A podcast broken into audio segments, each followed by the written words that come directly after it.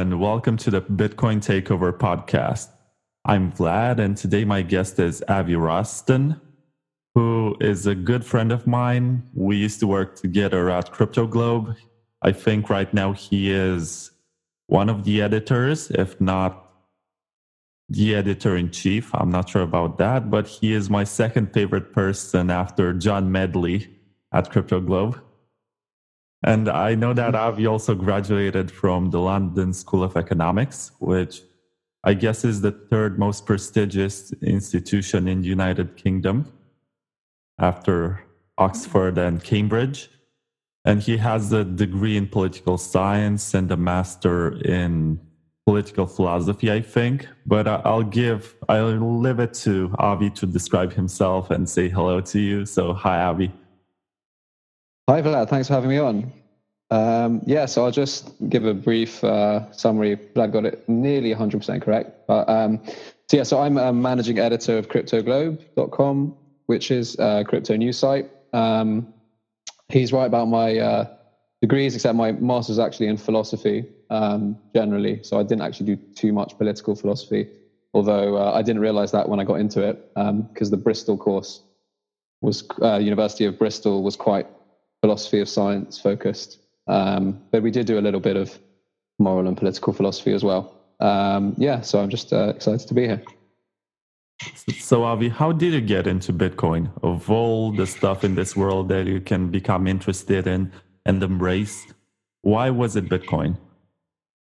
Uh, I guess it's quite a familiar story. So, I think I probably first heard about it in about 2013 uh, when I was at university, but I really didn't look into it a lot. I mean, to be honest, embarrassingly, I thought it was going to probably end in a bit of a disaster. I thought this is some crazy darknet, illegal money that's you know connected to the Silk Road and is being used by criminals. I kind of bought bought into the uh, the media narrative on it, and I didn't think about it too much more afterwards. I'd occasionally see an article saying something like Bitcoin's hit a thousand dollars or something, um, I remember the Mount Gox uh, incident, uh, but I didn't really get into it that much or read about it much or really understand what it was, other than it was some kind of new digital currency. Um, in I think it was about 2015 or 2016, I watched a documentary on Netflix about the dark web, um, and then that got into the whole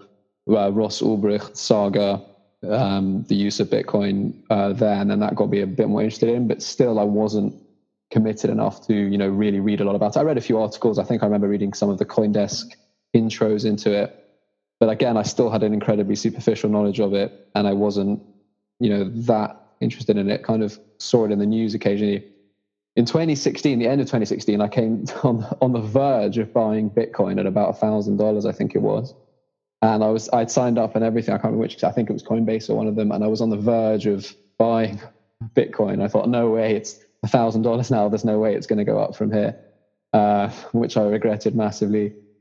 Uh, come November 2017, but I'd say when I really got into it and why I went into it was more for a lot of people's reasons. I was just astonished by the where it was going in terms of price in the latter half of 2017, and then I started to read more about it started to buy some Bitcoin and Litecoin um, and a few other and, and Ether um, in the latter half of 2017. I started to read more about it progressively, um, and then in December, in I suppose it was December, January, February, I started to really read a lot more about Bitcoin, about mining, about the ideas behind it.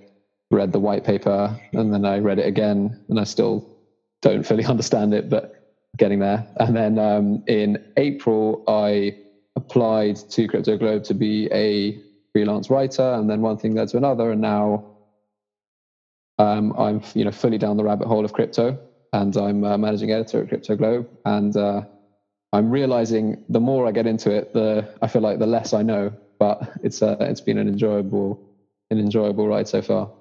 Yeah, but that's the beauty of it. At first, you study like for a month I think that's the usual process. When you first discover Bitcoin, you get obsessed and you start reading and researching and you ask yourself questions and you stumble upon lots of conspiracy theories about who Satoshi is. And I guess that's the first stage of involvement when you're trying to figure out who is behind this massive phenomenon. And after that point, you think that you know, but then you get onto Bitcoin Talk or Reddit or crypto Twitter. And that's where it gets complicated when you realize that yeah. there are so many people who know so much more than you do and have a profound understanding.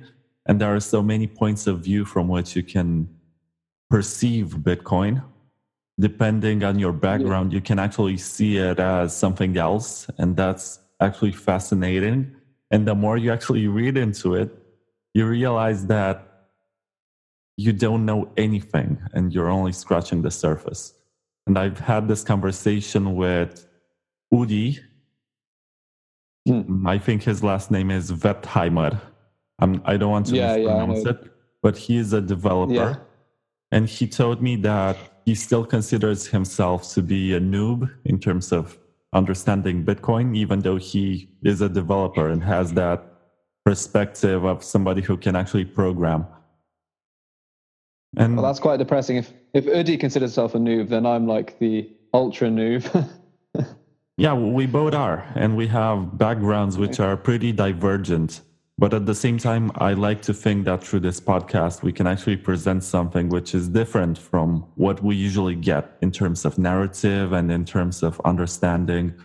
And I guess the next question, which I should be asking you is Does your interest in Bitcoin come from your political views? Were you rather more libertarian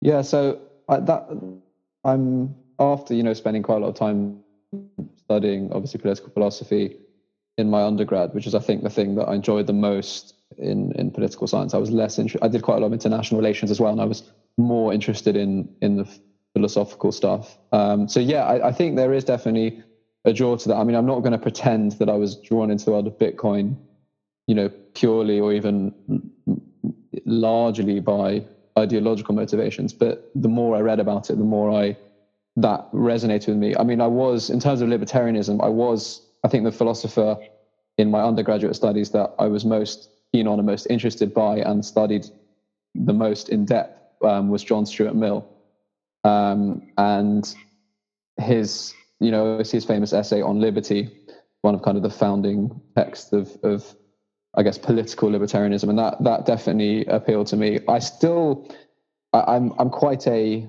I suppose, wavering person when it comes to political ideology, and I, and having studied it at university, and you know, seen, for example, with John Stuart Mill, his there's a famous uh, point of contention between his famous two essays, which are on liberty and utilitarianism, and there are there are often conflicts between the two political uh, ideologies. So I, I, find it hard to necessarily box myself into one ideology completely. So I wouldn't necessarily describe myself as a, you know, out and out as a libertarian, although I do have very strong sympathies with the libertarian um, ideology. And I think definitely that that aspect of Bitcoin I find very appealing and also empowering. I think it's, uh, you know, has the potential to be politically and economically empowering. And I do I do find that very interesting. When I'm more, what I'm more suspicious of, um, and, it was always my what I'm suspicious of generally when it comes to ideas and ideologies, is when people take them to an extreme degree. When people, you know, I see sometimes on crypto Twitter the kind of the extreme libertarianism and the kind of which in some ways to me often resembles faith. Uh, and I, I, don't mean faith. I'm not using that in a derogatory sense, but I mean faith without reason. So the markets will solve everything. Um, we have no need for governments.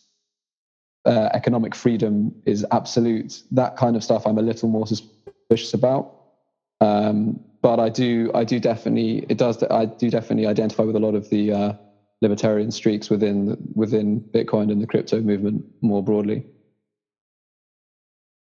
I guess I was also influenced by John Stuart Mill, we had a class in the first year. I think this was back in 2011 or 2012 when I was in my first year of university. And we had this class about political thought. which started from Plato and Aristotle and went all the way to more modern thinkers like Max Weber. Yeah. And when we started to study John Stuart Mill, and the professor was outlining some ideas on the board, it was as if somebody was mentioning some thoughts that I already had before, but in a more concise and educated manner. So it was as if somebody was organizing some of the thoughts which I already have. So maybe yeah, that's a good. That's always a good sign. Yeah, that the fact that I got into Bitcoin is just based on my natural or educated opinions of society and politics. And that should be an interesting study to undergo if somebody ever wants to conduct that. Yeah, it would be definitely. I, I do think that I'm sure some philosophers might be listening and wondering whether John Stuart Mill has a direct relationship to kind of economic uh, libert- libertarianism as opposed to kind of ideological or intellectual liberalism, which I think is what he's more famous for. But I think that's, uh, I, I mentioned that more because that's where I first got exposed to the ideas, you know, early on of, of uh, liberty. I think an interesting area that's now developing, um, which is obviously very directly related to John Stuart Mill and his ideas of freedom of speech, is this uh, controversy surrounding payment platforms. And that's something that I actually am very interested in uh, in terms of crypto and Bitcoin, um, is the way that now, you know, you've seen with Patreon and other payment, payment platforms, um, with Bitcoin and crypto more broadly acting as a uh, as a kind of bastion of a potential bastion of, of, of, free speech. That's something that does interest me, and I do feel more strongly about. Um, yeah, so that is an that is def, that is something that I think is something that I could identify with more strongly. How do you feel about that?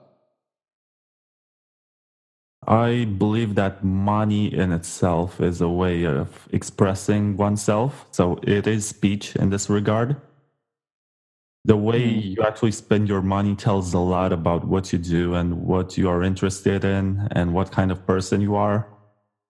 And that's why I can see the point of having privacy, which you have with cash to a certain extent that you go, you walk into a store, yeah. you pay up in cash, and maybe that the salesperson will see your face and remember your voice and the clothes that you're wearing. Maybe that they will not remember what you're buying because they have hundreds of customers every day. But with electronic commerce and the way in which packages get delivered to your door by ordering online, it's a lot more delicate because the companies tend to store the data and use it in ways that you may not be aware of and change their terms mm. of service. Maybe in a transparent way. You get emails, you get notified, but you just don't have the time to read about it. And mm-hmm. I guess it makes a lot of sense to look for more private ways in which we can actually have the equivalent of walking into a store and spending your money. We want the money to be fungible and you, we want our personal data to be revealed to the slightest degree possible. Hmm. Otherwise, we're just going to turn into this big police state or world government, which collaborates and has all the data stored in places that can be accessed at any point. And to me, that's depressing. And that's one of the criticisms that I have in regards to Bitcoin that it's not private enough to allow you to transact. And I think at the same time, you have these privacy coins, which do not have the same network effect and are harder to use. And I guess it would be useful to implement side chains in Bitcoin, but that's a long discussion with confidential transactions or potentially Mimblewimble, which seems to be all the rage right now. Everybody talks about it and how it's minimalistic, takes up the smallest amount of block space and is actually fungible. That's interesting. But right now, I'm looking into alternatives for Patreon, like Bitbacker. Mm-hmm. And I'm sure there are a dozen more which emerged just to please people like Jordan Peterson, who announced that he would leave Patreon and join some other platform. I, I, guess at that point, they just started this wave of free development, and everybody was trying to come up with the ultimate solution to make up for the features of Patreon and provide something useful which uses Bitcoin. And it will be interesting in the next year to see how we move on to these lesser centralized means of making payments and how we can actually use smart contracts to replace that system which Patreon had to pay pay up every month a fixed amount of money according to your backers.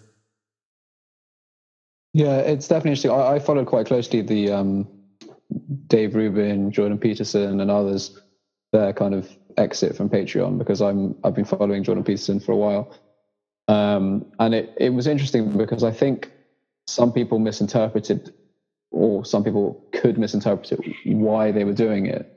Um, it's not because they themselves, as they mentioned many times, had any, you know, Patreon objecting to their to their um, to the content on their platforms. It was more as a consequence of the I suppose it was a, an idealistic thing, but also the idea that, that what could happen if if you if we as content creators allow a payment provider to police what we say, regardless of whether what we say is objectionable or not. The fact it's the I think what they were saying is the principle of the idea of giving the rights of censorship to payment processes, and in some cases even banks. Like there was an incident with Mastercard, I think, that so Patreon deferred and said actually it was Mastercard who told us that we can't um, process certain uh, people's payments. That's what's worrying to them, and I think worrying to me.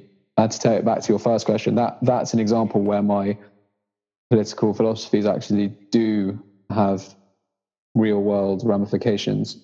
Um, is is with where where it actually translates into curtailments of freedom of speech. Um, and obviously, it's difficult because people see platforms like Gab, which was used by the I can't remember his name, but the um, the terrorist who shot uh, who shot so a lot of people at the synagogue in Pittsburgh. Um, that I think it was Pittsburgh. That that um, shooting was obviously publicized on Gab, and therefore it gets this association with. I think freedom of speech platforms become almost inextricably linked to far right or extremist ideologies. But I think there's a danger in making that connection and therefore saying, well, these platforms just exist to harbor those people because they can exist to harbor people who, who for, who for whatever reason, payment processors find their opinions unpalatable. But that doesn't necessarily mean that those opinions are, you know, extremist or or problematic in any way. Um, it's just it's the principle of why should the payment processors define what we find palatable, and I think that is that's the point where I I uh, I see my kind of political persuasions or at least philosophical persuasions translating into real life. I think I agree with the Gab standpoint that our society doesn't need some kind of policing in regards to speech and if anything, we need more speech to actually encounter and be able to debate the opinions which maybe are not appealing to us. In the end, yeah. it's about facing the reality and the truth and stop denying the fact that people with different opinions exist. And I mm-hmm. guess our civilization was shaped by this concept of conflict of ideas. It, I don't think consensus in one single direction was ever good for us. And I, I yeah. guess Max Weber was the one who defined this standpoint that civilization and I think it was in the Protestant work ethic that yeah. the conflict of ideas which were prevalent in Christianity were actually a driving force behind emerging the capitalist system. and the yeah. Industrial Revolution. Yeah, it's interesting. I mean, uh, that's where John Stuart Mill comes in, obviously, with the, the idea of the, the free competition of ideas. And I understand, as in, when it comes to these issues, I understand the more, I suppose, le- what's become the left wing position now, or the more authoritarian position of, well, you're giving air, you're giving voice to people who have extreme and, you know, abhorrent opinions. Um, but at the same time, the the point of John Stuart Mill and the others was not that having a free uh, platform for entirely free speech doesn't have its dangers. It's just that the dangers of policing it outweigh the dangers of not policing it, and that's the important point. And it's a point that Jordan Peterson makes, which is that you say, well, oh, we need to have some kind of vetting and policing of of the speech, otherwise it gives gives uh, rein to people who have abhorrent opinions, who might be inciting violence or might be inciting other things. But the question is, well, who decides it? Will you decide it? Does the government decide it? Does does the, the company decide it? Is it done by majority? Is it done by people by the outrage mob on Twitter? I mean, who decides it? And I think the point, at least the way I read it and what I took from it from John Mill and others, was that the point of freedom of speech is that no one decides it, and therefore uh, the the dangers that are inherent in that outweigh the dangers of authoritarian policing of speech, and I, and I think that that's that's where I where I um, see platforms like Gab, even if they give voice to far extreme far right views, they have uh, an important role to play because they don't police anything. Um, it's interesting actually as well. I think people pointed out at the time we, we wrote an article on Crypto Globe about this. One of our, our writers pointed out that Twitter and Facebook also had posts from this shooter and no one was calling for Twitter and Facebook's payment processes to be undone, uh, which I think is a point that wasn't mentioned enough.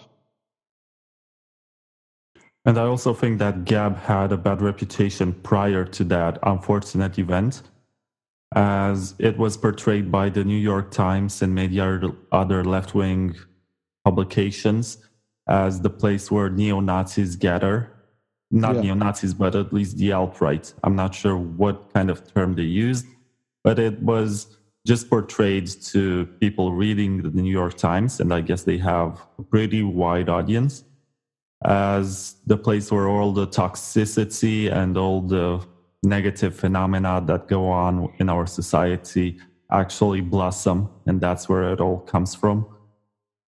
And yeah, I think it's perpetual sorry. with social media and the internet. I think it was what Reddit at some point where they blamed all the racist memes coming from Reddit. And then it was 4chan and it was also Hidden Lol, but that's a different website. I guess people will always find comfort in anonymity and try to express their darker side of humor. But we shouldn't, as journalists or as professionals, we shouldn't legitimize these opinions by giving them a label and trying to create panic. I guess that's what sells at the end of the day, and that's what gets the clicks. But when you make it popular and bring it onto the mainstream discussion scene, that's dangerous. And that's how you create divisive opinions, and that's how you make people argue and today, if you check out the news, it's about a Native American who was or was not, depends on which version of the same event you actually take into consideration, bullied by kids wearing Make America Great Again hats. Mm. I'm not sure if you saw that, but I haven't seen that actually. It's a prime example of how our biases can actually change narratives.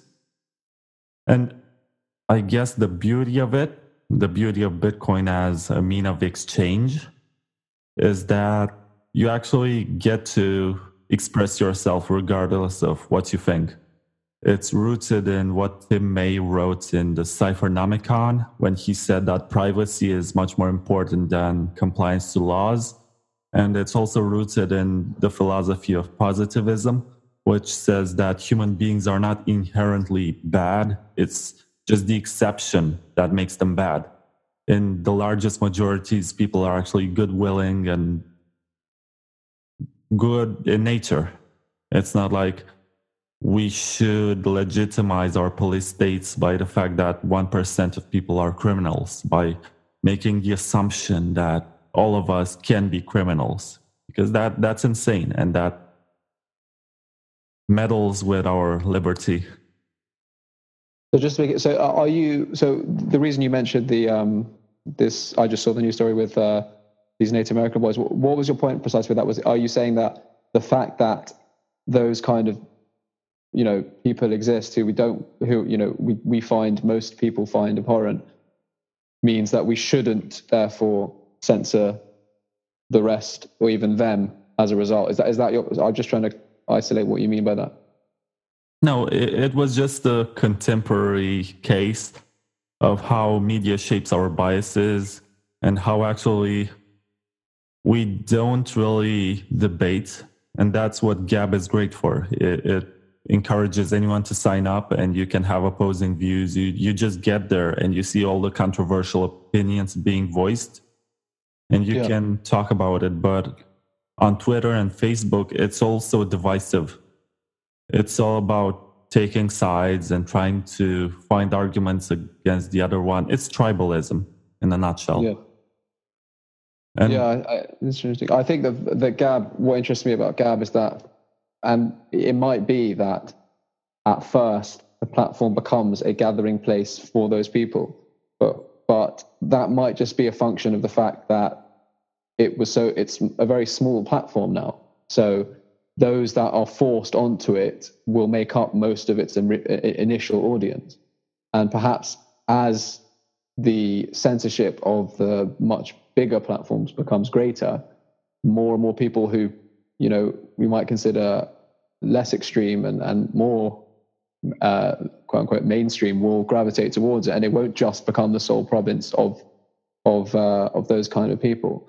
It will become a much broader uh, ch- church, for want of a better word. It, it will because, but I think that perhaps the reason why it started in that way was because those people are the first wave of people to be forced off other platforms. But if if as many suspect platforms like Twitter and Facebook, etc., become more censorious, you will see a migration of far more, uh, you know, palatable people like Jordan Peterson and Dave Rubin, who is, I, I still think is, is very much a liberal, moving to other platforms because they feel ideologically concerned about uh, the the censorship that is is coming.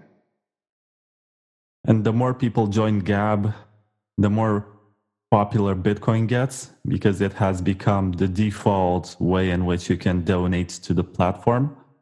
And I can see how in the future they can even implement a system to transfer money through the Lightning Network on Gab. And that will be really sweet and a great, great example which provides more adoption for Bitcoin.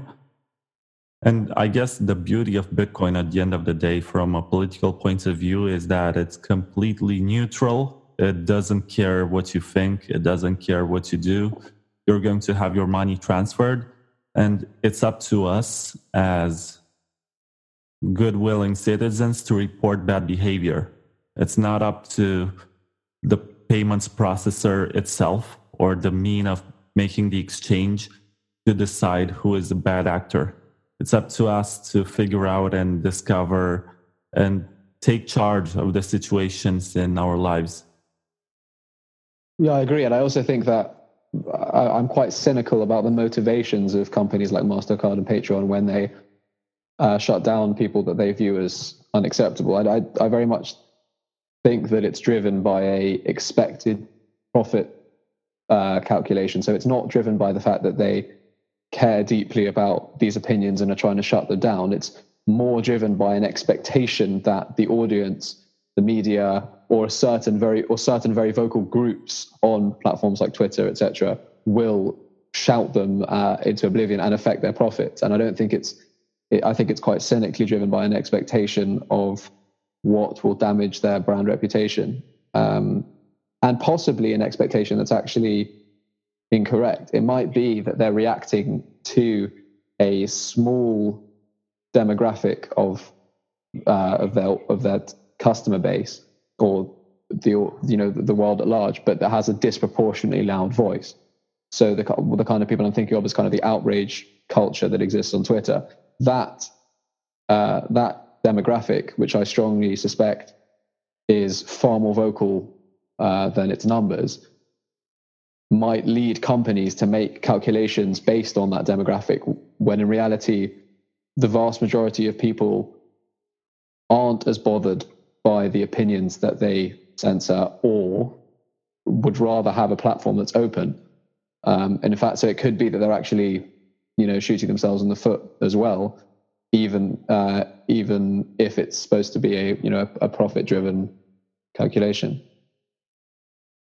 I remember when I was in Paris at Sciences Po, and I guess this is the part in which I brag about my academic credentials. but I, I, was there and I had a class with a young lady professor whose name is Julia Cagé. And interestingly, she's the wife of Thomas Piketty, who was one of the most influential economists of the left. Mm. And she gave us a lecture about media biases and bubbles and how on social media it's so easy to actually isolate yourself in your comfort zone of views. So you never actually get to see what the other side says. And even with televisions and newspapers it has become so easy to just find opinions which appeal to the ideas which you already have so that you mm. don't ever get an opposing view. And whenever it strikes you in real life that somebody else disagrees with you, it's a lot harsher than it used to be. You don't accept as easily. You just think that they're dumb or that they're misinformed or that they should read the same books as you do. And this is part of why we have these conflicts nowadays. Back in the newspapers days, when people would walk to a store and buy the newspaper, you had greater chances to meet somebody who had opposing views and there was much more room for debates. But when you can just stay in your room and read the news online and check the sources which you like and find only the opinions which you find appealing, I guess it's more shocking when you find somebody who disagrees with you, even though that's natural and we we should be taught at an early age that we're different and we are shaped to have different views of the world. And that's just part of our nature. To me, it's insane. And I think, at least I hope that Bitcoin will bring so much more discourse and an increase in debates that we have as societies which pretend to be evolved from what we used to have 2000 years ago when actually people used to debate much more than today Mm. And echo chambers are dangerous. That's the bottom line of my part of the speech. Yeah. No, I agree with you. I think that's I noticed it myself. You know, you watch two or three videos on YouTube, and then suddenly the YouTube algorithm calculates, well, this guy is uh, right of center, or this guy is left of center, or and then you're suddenly bombarded for the rest of your life with the same say six or seven uh, people or kinds of videos, and then you get more and more entrenched in that bubble. And it could be interestingly, as you were saying, that that could be what's driving some of the payment processors' uh, decisions. Is that they think, let's say that Silicon Valley, you know, is generally considered to be quite left of center.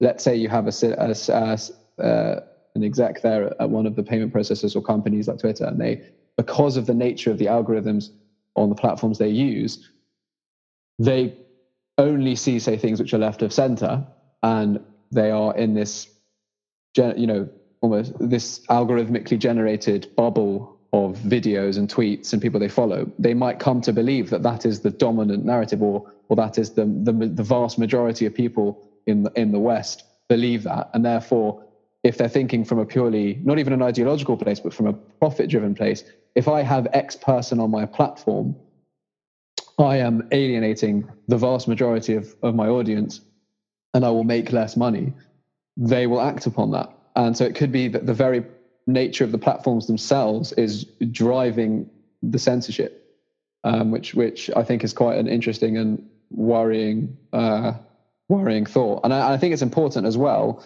for those who are right of centre um, or more libertarian to realise that they too are the victims of those same algorithms, um, and that their opinions are conditioned by the same phenomenon. Um, I definitely myself have realised, you know, who I, I think I am slightly right of centre, that I have lived for the last X number of years because of YouTube and other platforms, very much in an ideological bubble chamber, and it's important to draw yourself out of it. So, you know, every once in a while, I'll watch a Noam Chomsky video just to kind of throw a spanner in the works, because otherwise, I feel like you, there's a danger of becoming ideologically, uh, you know, cut off from from the other people. And I hope that things like Bitcoin and uh, other currencies give you know, as you said, give, give people an ability to move outside of their immediate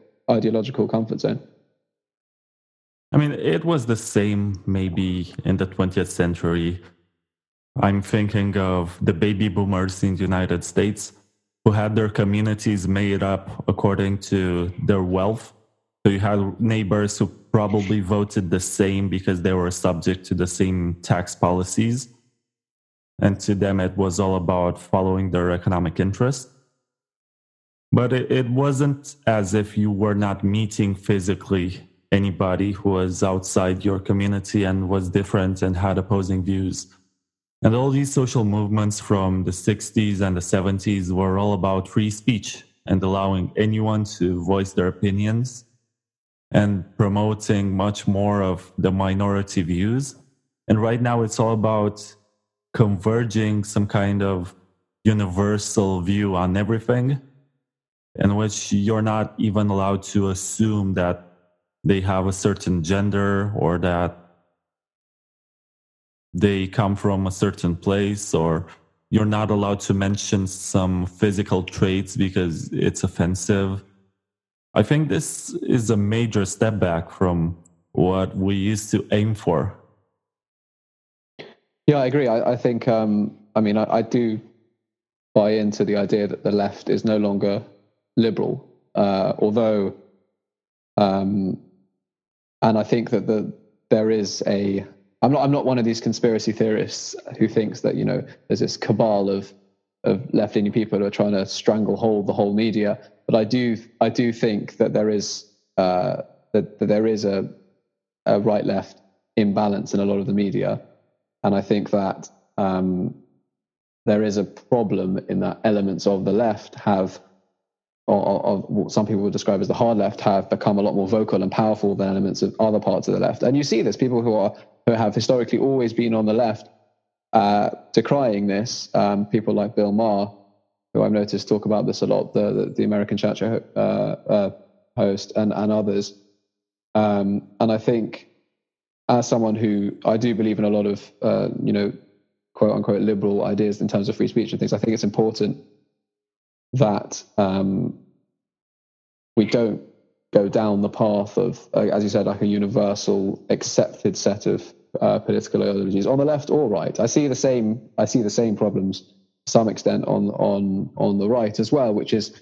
Uh, as an example, you know, if if you were to say in certain right circles, um, I think global warming is a really big problem, or climate change more more broadly.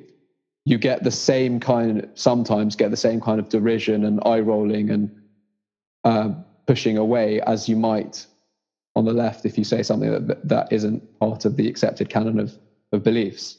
And I think you're right that this this factionalism, in, as you said, the kind of universalism of of uh, ideology is, is very dangerous.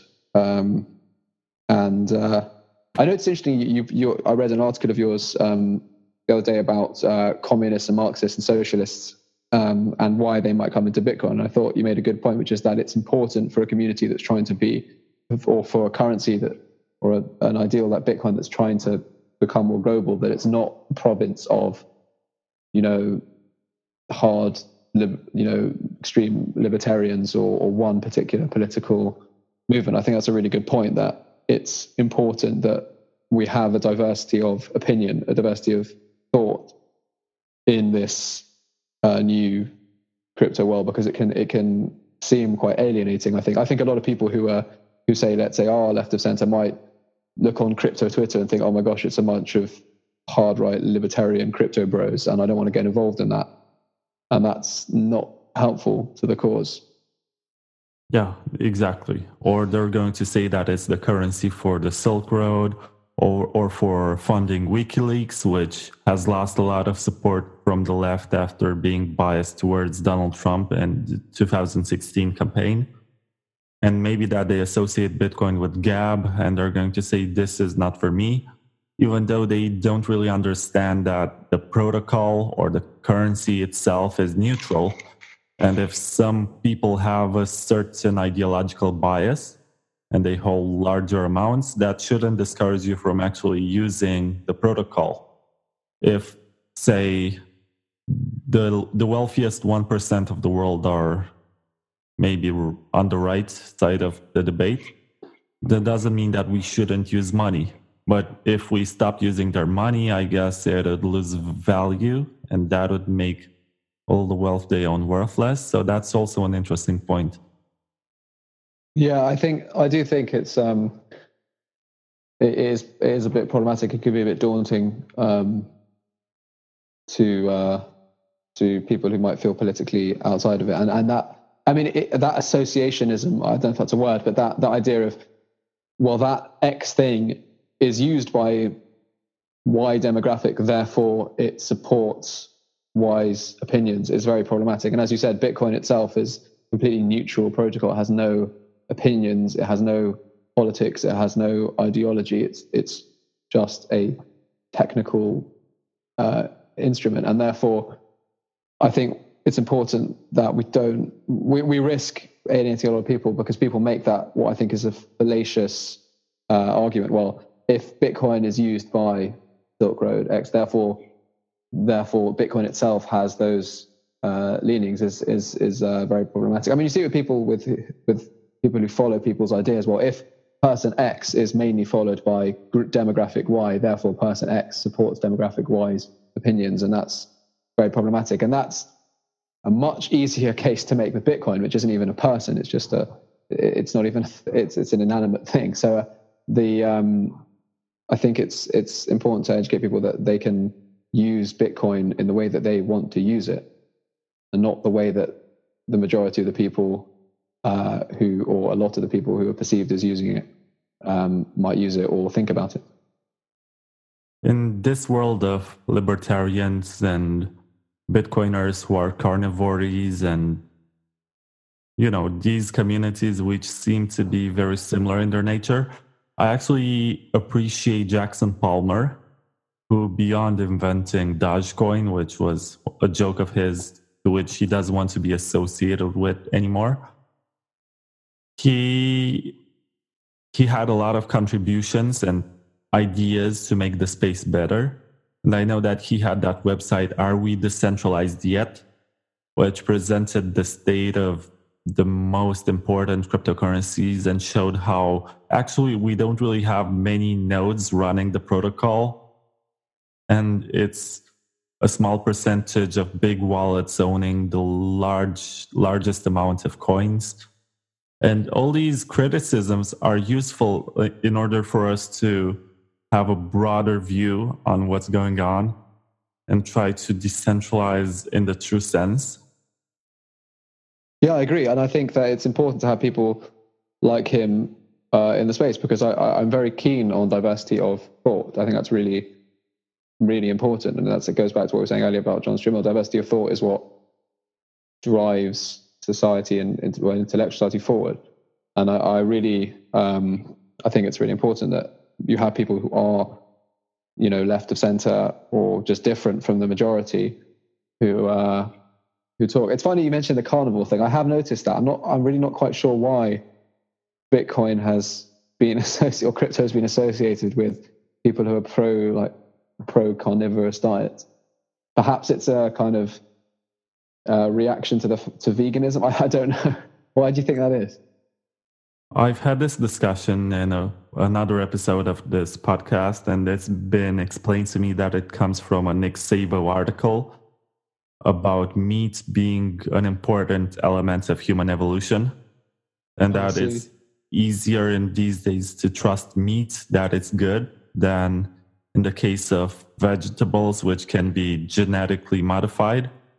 And if you have high quality meat, which comes from the kind of animals that you hunt down and are not enhanced by growth hormones and whatever, it's actually much easier to trust that you're having healthy food. But I guess it was taken to the kind of extreme, which maybe is interesting to observe. But I'm a vegetarian and I watch them and I think to myself, okay, I used to eat meat about two years ago until about two years ago. And I know for a fact that having too much meat and having every meal consisting of meat is bad. And you get a lot, a lot of cholesterol and you get fatter. And I guess the whole idea of a diet is to have it balanced. Just like in politics, it's good to have ideas from all the sides and make up something which is round and open to new ideas. I guess that's part of being a good human being. And that's what I read in Aristotle's Nicomachean Ethics. It's the point he makes about virtues being actually the middle ground between being too good and being terrible as a person. You should never go to extremes with anything. Yeah, not the golden mean. Not speech, not yeah. maximalism, even though I believe that Bitcoin should be the ultimate cryptocurrency and it's the king of this movement and it's the one which deserves to be the most developed just because it has the largest adoption rate. It's the most decentralized. It, the fact that it has an anonymous or at least pseudonymous founder helps the whole cause move forward. But at the same time, I don't think we should be and I'm, I don't want to offend anyone who will probably come to this podcast, but we shouldn't be close minded to something which comes and can be used at least from the point of view of new ideas, even though the implementation is terrible. And I'm thinking right now of Beam, which is an implementation of the Mimblewimble protocol. It's terrible because it has boundary words, but at the same time, it can push the development of software further. And even if it fails, we're going to have an open sourced code which can be used for something else. And there's a lot of value in that. And a lot of people seem to dismiss this and only trust like a bunch, a dozen of developers who work on a certain project. But there's a whole world of ideas out there which just can't wait to show up and come our way and bring something new to the table. And maybe that most of these ideas will end up being developed into Bitcoin. And that's the beauty of it. We should not go to extremes. Yeah, I agree. I, I, I mean, as I've learned more and more about crypto, although I'm by no means uh, knowledgeable enough at all, the more I learn, I have kind of moved towards the Bitcoin maximalism end of the spectrum, um, mainly because I just see the number of you know ridiculous failed ICOs, and I see the problems with a lot of the other cryptocurrencies. But at the same time, I think it's it's it's almost as we were saying earlier, it's another manifestation of that kind of ideological entrenchment to say, oh well, because everything that's been an alternative to Bitcoin so far hasn't been great therefore Bitcoin is the only thing that will be perfect forever. And I think that's that's too closed. I mean, it, it strikes me as being a, a little too closed-minded um, and a little intellectually suspicious because it's it's a, it's you know it's a bit of a of a fallacy of I suppose you call it a fallacy of induction that because everything thus far has been not great, therefore any new protocol that comes along, any new altcoin that comes along or new blockchain that comes along is is just going to be by definition a failure. And um, I think that, yeah, it, it's important to be uh, open minded about the new uh, project. I have to say, I've often, I've, I've, when it comes to new projects, I, my patience or I suppose uh, enthusiasm gets, it's harder to muster enthusiasm for a new white paper or a new project because there's just been such a ridiculous number. I mean, I feel like 2018 for me was just like reading about so many different things that it it, it led to a little bit of uh, I suppose exhaustion with new ideas, um, which is why it's sometimes easy to just go, well, let's just go back to Bitcoin and and, and stick with that. Um, but that's not necessarily uh, intellectually uh, viable position just because you're you know you're you're tired or exhausted or fed up of lots of bad projects. That doesn't necessarily mean that there won't come along another another uh, cryptocurrency or blockchain or, or or coin that that is you know viable in its own right. I remember we went together to the London Blockchain Summit back in June 2018. Yeah. And there were a bunch of really terrible projects out there being presented by people who are being overly positive about what ERC20 tokens can actually do. And I, yeah, I remember I didn't have the patience to listen to anyone. They would try to pitch me their ideas, and I would just tell them, I, I'm, I actually don't have money to invest. I'm a poor journalist. Yeah, it's it's hard. I think. Um, I also think that the that effect for those outside the space or who are casually interested in the space is um, has been quite damaging. You know, most of the people I know you know outside the space who've, who've come across it or even bought a bit some cryptos or bought some things. Now they're just they're just completely switched off because all the altcoins they bought in the latter half of 2017 are now worthless and haven't produced anything or have dropped 10x in value. And there's been collateral damage there even to bitcoin. They just view it all as this one negative lump. And i think so many of these um, smaller altcoins that people might have invested in have just switched them off from the space entirely, which is which is a problem. Um, and I think that I, I I don't know. What do you think? Do you think that the ICO bull run crazy period of 2017 and 18 was net negative for the space? I, I'm interested in that question. Whether it was that it was a net a bad thing. Um, because it brought a lot of people in, but at the same time, it burnt a lot of people, and a lot of people lost a lot of money and the media had a field day making fun of of all this um, collapse. Um, and it, you know, the, and that's not to mention, you know, the hundreds of scams and outright frauds and thefts and hacks. What What do you think about the the kind of period of 2017, 18 as a kind of net? Do you think would you say it was a net positive or a net negative? I think it was a slight net negative in the sense that I can see some positive outcomes out of it. I know that people have developed the kind of unrealistic expectations about what blockchains should be or what they can be used for. And I guess we still see these distorted ideas about what they can do by putting it on the blockchain without asking in a critical way the I, the question why does this need a blockchain mm-hmm but it brought so many different people into the industry, if we can call it an industry.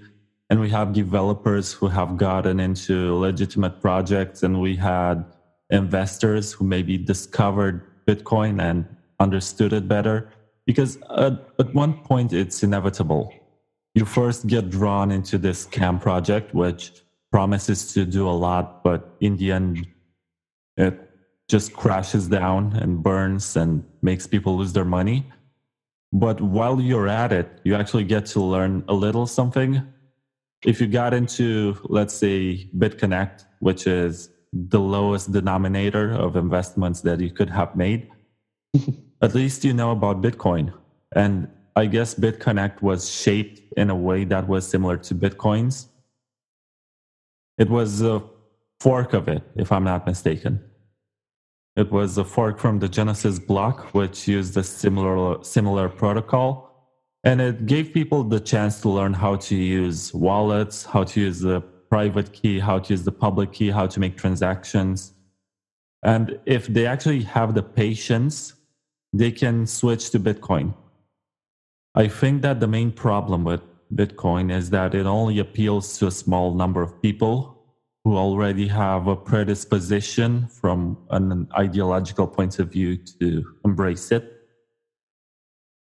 At least it has been so so far. as only libertarians and people who longed for the gold standard, and maybe some computer scientists who saw the potential of the protocol. Those were the ones who got into Bitcoin. And then there came a wave of speculative investors, and a lot of them withdrew. We see some promises from institutions that want to get in, but we don't have anything tangible or concrete. But there's a lot of positive outcomes coming from people who buy into scam coins and later on discover Bitcoin. I wonder if there wasn't for that promise that they would 10x their investments and yeah. they would learn at their own expense that they invested in a scam project. If they have any patience after that, they're going to discover Bitcoin. And that's an extension. That's a way of attracting a larger number of people who got who get in being greedy and then maybe realize something which they haven't or wake up from this eternal slumber of fiat money and government. The dogmatic slumber of. Yeah. yeah. Um, I, I wonder though whether yeah, I, th- I think I'd agree with you that there has been a, a slight net negative because I think for every one person that you know bought BitConnect or some other scam coin and then went down the rabbit hole and ended up at Bitcoin and became a crypto enthusiast, there might have been for every one of those there might have been ten who bought a scam coin, or not even necessarily a scam coin, but just a an altcoin, even a top ten altcoin, bought it X price in November of uh, 2017, watched it collapse tenfold, and now is completely switched off for a very long time. So I wonder whether that hype and craze and, and all the, even those which are you know legitimate or at least of questionable legitimacy, whether they've actually switched off a whole wave of people to Bitcoin and other legitimate projects because they uh, they were so burnt by the experience. Um, that's what concerns me, and I, I, see that with people that I've, you know, I was talking to in in autumn of 2017 who are now just completely switched off and don't want to know about it. And it's like their, their net experience of, of cryptocurrency and the whole of the blockchain world is I invested $10,000 and it's now worth $800. And that's their just experience. And that's an incredibly negative one, obviously. And I, I think that that's a, a real problem, at least for now. At least I hope they ask themselves whether there is something beyond the speculative investment part and what their investment actually means beyond the idea that at some point in the future they would sell and get more fiat. And yeah, I, was, I, so. I was about to mention that we are in the middle of a change of narrative. As so far, Bitcoin has only appealed to a small group. But now that we see platforms like Patreon and PayPal just closing down accounts based on ideological divergent views, we're going to see many more people joining Bitcoin just because they want to express themselves freely. And this is a radical change in narrative. And it's something that a lot more people need. So far, it has been about having unconfiscable money. And some people don't care about that just because their governments never took their money away and they have lived for most of their lives in liberal governments which allowed them to store their money safely and without any issues, except for maybe inflation. But now we're seeing people who want to use their free speech and maybe fund projects which are banned from major platforms. They're going to get into Bitcoin, they're going to learn more about it. And this is going to be another big wave of individual adoption because at the end of the day, institutions are just looking to maximize their investments. I'm not sure if they see the potential in holding Bitcoins for, say, 20 years. I guess they will just sell off at the new all time high and enjoy the profits which they made from other people who bought on the long term. But that's fine. In the end, it will be about those who dream and make happen an alternative mean of exchange, which with itself brings a parallel economy, which people will use to express their freedom. and they will not be willing to do any trade offs anymore in terms of privacy and in terms of intervention with the way this, they spend their money. Yeah, I, I think uh, I think you're right. I think the what you were saying about the, the, the free speech opening up Bitcoin to a whole new audience. Um, I think the Jordan Peterson and Dave Rubin and others incident has actually exposed a lot of people who probably hadn't heard of it because they have huge followings, and others like Bret Weinstein um, and Eric Weinstein, who have um, exposed now another wave of people to to crypto as something more than just oh check out this thing I can buy on Coinbase and triple my money on. They've now exposed it to a more actual you know use case of of crypto rather than just as a speculative uh, instrument. But I agree with you that I think the the banks and institutions, of course, are just coming aboard because it's a uh, it's a new uncorrelated asset. So they're saying there's another way of making money, but that still again brings brings more people on board. Um, so I, I do think that there's probably a positive. It's a net positive that. How do you see governments reacting? You're in England right now. What is the policy in regards to Bitcoin? Does it get taxed? Can you actually spend it in shops or hotels or restaurants?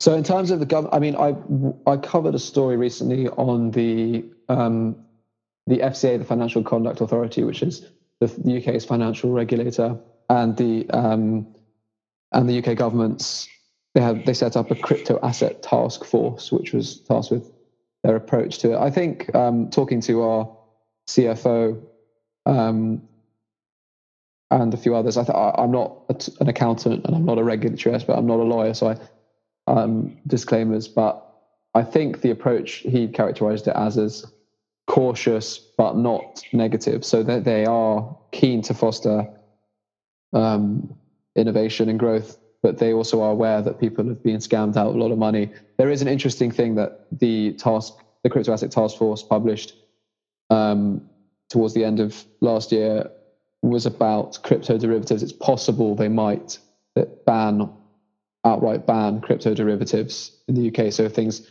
so there's there's something called a CFD, which is a Europe only thing, a, a, contract for difference, which is a kind of um, derivative um, which have been trading in, in the UK, um, as well as you know other uh, uh, options, etc. But they they are potentially going to ban them in terms of. Uh, but I think generally, I'm not. Again, I'm really not an expert on this, but I think that there is a. I think it's not, it's not. I don't think it's hostile approach. There could be an interesting twist in the tale because because of Brexit and economic uh, problems thereof. That could. I don't know. This might be completely naive, but it could be that as a result of that, they might look as other jurisdictions have done to crypto and blockchain as a means of securing alternate, you know, other kinds of investment. Like, like obviously, it's nowhere near as extreme as Malta or other, you know, tax havens, where they're basically you know, said, do what you want here um, because we want your investment. I wonder whether, if Brexit goes as badly as some people think it will, whether that will uh, open up a bit, but that might be completely speculative. In terms of payment and spending, in a, in a word, no. Uh, there, it's really not that common. I, I occasionally see a Bitcoin ATM. There's actually a Bitcoin ATM quite near where I live. But that's quite a rarity. Uh, and in terms of accepting Bitcoin, I I've never come across a shop here. I mean, you have to really go out of your way to find them, um, and it's not something that that is common at all. Um, uh, so yeah, I, I, don't think that we're anywhere near the, the level. We're very far away from the level where people start accepting it merchant wise. Um, and in terms of the regulatory environment, um, I think it, I, I, from what I can tell, it's um, it's not that different from from say the US or other places. Although in 2019, as I said, the FCA and the government um, are publishing more guidance on on um, how they want to regulate this uh, the space. To me, it's actually interesting that when I find out about government policies in regards to Bitcoin or other cryptocurrencies, they tend to treat them as commodities or as securities or anything else but money. they refuse to acknowledge that they can be money because this would be a major defeat on their side. It would be like saying, you can also use this made up coin, which exists on the internet as an alternative to our solution with central banking. And that, to my limited knowledge, hasn't happened so far. Yeah, I think um, the the UK had in this report, this crypto asset um, task, uh, this crypto asset task force, they had um, a classification system where they don't really acknowledge it as money. I'm just getting it up. Um, they actually have three. I think they have three um, categories of uh, of how they categorize um, crypto assets. And I, as I as I remember, I'm just um, getting it up on my computer. But yeah, they have um, three classes, and I don't think any of them, as I recall, actually are currency. Um, yeah, so they have three categorizations. They call them exchange tokens, security tokens, and utility tokens. So this is actually the um, the one of the I can't remember the FCA's senior figures, I think, possibly, who was on the crypto asset task force, responded to the government's report on it, and he interestingly said um, when he was kind of offering a taxonomy of of crypto assets, he said, in my opinion, none of them are actually. Um, he says, yeah, exchange tokens, which are often referred to incorrectly, in my view, as cryptocurrencies, such as Bitcoin, Litecoin, and equivalents. So he doesn't, according to their categorization, they, they have exchange tokens, security tokens, and utility tokens, and even what he calls exchange tokens, so Bitcoin, Litecoin, etc. Don't uh, he says we do not believe that they constitute money or currency. So they clearly don't even see um, the you know Bitcoin, which is or, or Litecoin or others, which are the most currency-like of of a lot of the crypto assets, they don't view them actually as as currencies. Uh, they view them as exchange tokens, uh, or and they have other things, security tokens, which well, you know, things like STOs, and then utility tokens, which they would you know view as a lot of probably a lot of ERC20 tokens and others. So yeah, even so, the government in the UK clearly doesn't, or the FCA at least, is um, unwilling to call them to treat them as currencies. Yeah, that that's interesting, and it's going to be fascinating to watch how the narrative changes and how they realize that if people use Bitcoin as money, they're going to change their policies.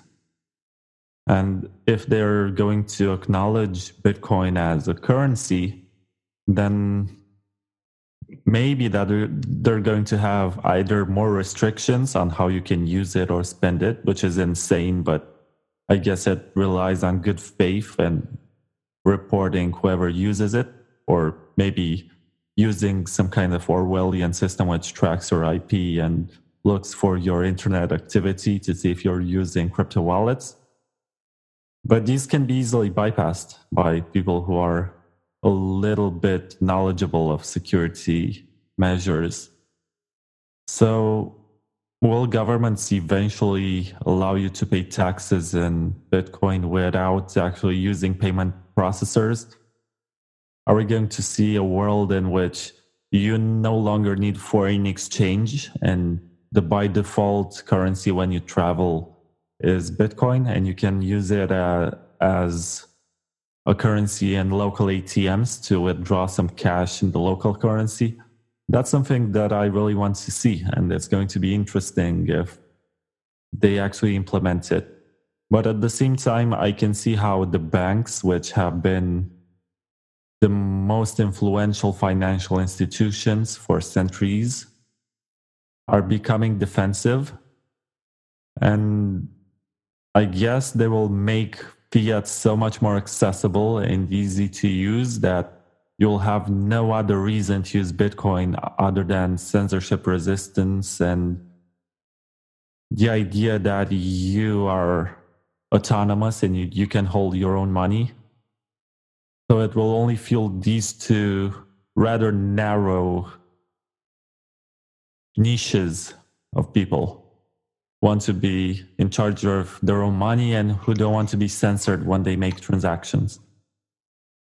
Yeah, I really, I've, uh, I'm, I have no idea where it's going to go. I'm open to all kinds of uh, possibilities. What I'm quite confident of, although I may be wrong, is that Bitcoin has some place in the future of money, whether it will become the global reserve currency or a fringe uh, asset as it somewhat is now. I, I have no um, I have no idea, but I, I'm relatively confident that it it's around. It will be around for, for some time to come, but but I could be wrong.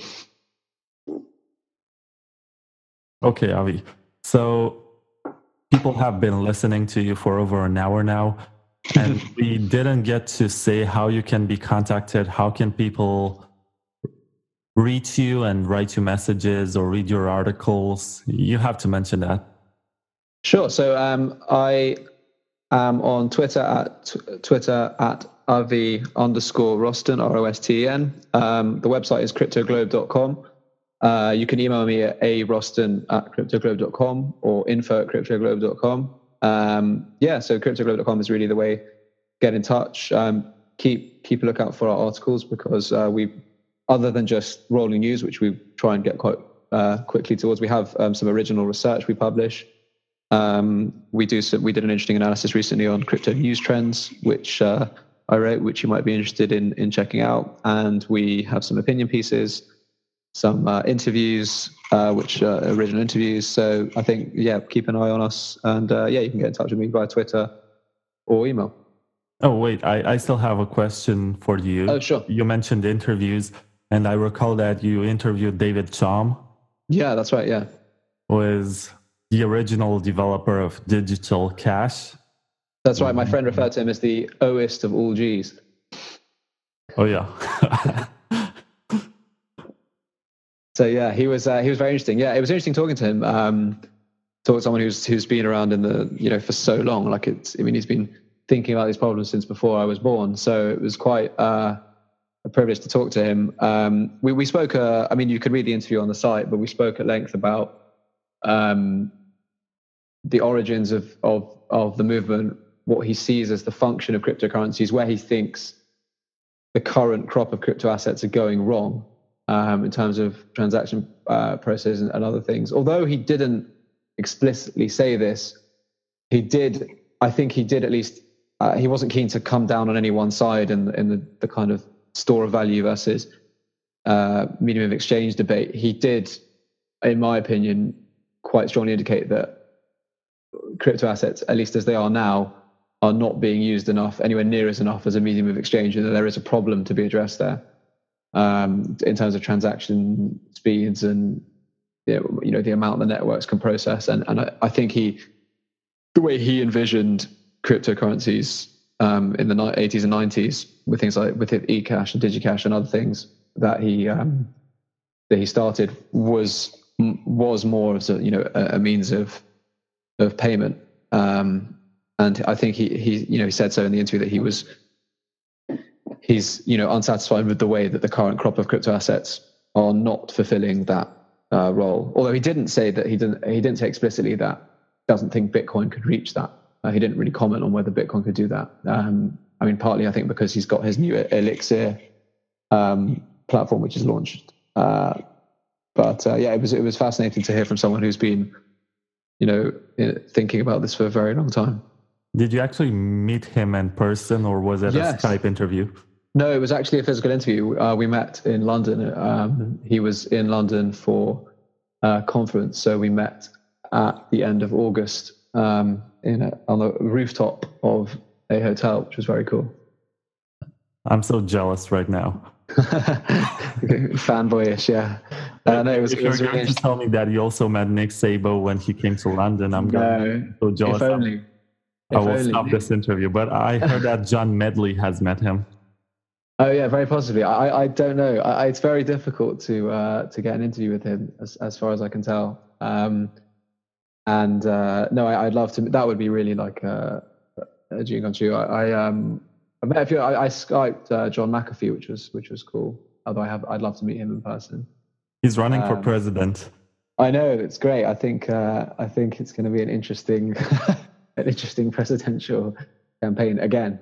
Um, although he's not he's not running for the um, the libertarian candidate as he was last time, is he? He's doing it as an independent. I'm correct. Well, he has all the money to do it, so he, yeah, he had that coin of the week campaign to fund his campaign. His campaign. It'd be it'd be interesting. It'd be it'd be good. I wonder if he'll. You know, sometimes these news programs always have some kind of wild card on there for balance or for you know just out of interest. I wonder if he'll make it onto like any CNN debates with like Elizabeth Warren and Donald Trump. It'd be hilarious if he he makes it on uh, onto the news somehow. And you know, here are the two them, the two mainstream candidates, and here's John McAfee running running with his uh, whale with his whale pictures. Oh yeah, and that uh, status he posted on Twitter about yeah, having sex with whales. What a guy! I mean, he definitely will be the the only presidential candidate to have posted a picture of that. Although I, it'd be amazing if if you could have a presidential candidate who is crazier and more outlandish than than Trump. That would be a real achievement. also, he would be the only presidential candidate to have his dick on the line. Yes, exactly. That's that's true. He will. That's another accolade. I'm sure he'll uh, he'll talk about. and unless Bitcoin hits a certain threshold, I'm not sure what his prediction was. I, I think it, it was, a million dollars. It was a million dollars by 2020. So that, he's got. That's insane. He's got. Uh, he's got a year. We actually did an article on uh, Crypto Globe about in about at the end of November, early December, um, drawing. So we took about 10 or 12 of the top Bitcoin predictions from earlier in the year and drawing a graph of how high Bitcoin will have to rise in order for them to be true. So like things like Arthur Hayes predicting $50,000 in May and others predicting $100,000, um, which uh, was a bit mad looking back on it at the time. We are certainly living interesting times which sometimes sure. are funny, sometimes are just plain depressing. But you yeah, can never get bored on the internet, and you can never get bored in the world of Bitcoin, thanks to people like John McAfee and all the crazy and wild ones who do stuff and give us reasons to write reports, like John Carvalho, who told me, Well, we should do this interview. And I prepared questions for a proper interview and then prior to recording the interview, he told me, you know, I actually ch- challenged Roger Ver to a fight for the Bitcoin.com domain. yeah. Amazing. I saw that. Yeah, I saw that in the news. Yeah. I was blown away. Like, what? Who does that? this sounds like schoolyard stuff. And I, I guess John will get mad at me if he listens to this because I have an interview with him later today. But anyway, that that's insane. That's very crypto-ish, very akin to the Bitcoin community. Yeah, I agree. I think it's it's it's definitely not a boring industry to work in. And the other thing that others have pointed out to me is that you know in, in normal financial industries, you know, Crypto Globe are a small site. I, I've have no uh, history. No one knows who I am. I can, you know, I because of the way crypto works, I can have access to people like David Chaum and John McAfee, which is very cool. And in normal finance, if you want to interview, you know, Lloyd Blankfein of of uh, of uh, formerly of Goldman Sachs or Peter Thiel, the chances of you speaking to those people are next to none if you're not the Wall Street Journal or CNBC or or whoever. So I think that is really actually a real positive. The fact that the industry is the way it is, that you, we can get to talk to people who are very high up in the industry and, and very well known. You don't have to be some massive financial or mainstream outlet in order to, to gain access to them. I think it was the same in the 60s or in the early days of television when you'd have a job at the BBC and talk to John Lennon just because you were there. Yeah, that's true. Yeah, that would be good. Yeah. And the more the industry grows and diversifies, the more the harder it gets to actually reach the people who are influential or important for our culture. So I guess that's why we build our own idols and uh, our own icons in each field. And then as every industry diversifies, they create their own personalities, even though they're copycats or not as interesting as the originals. We all need people to report about. That's the bottom line. For sure, yeah. So I'm not sure if I have any more questions for you, Avi. Cool. Well, it's been great talking to you, Vlad, and uh, I hope I, this is. I think the first podcast I've ever been on, so I hope I didn't sound like a, rambling idiot um, because it's it's hard to sometimes crystallize your thoughts verbally. But uh, you, you know I what I witnessed and I noticed from doing these podcasts that I can ask the same questions to people and talk about the very same topics and end up having different discussions.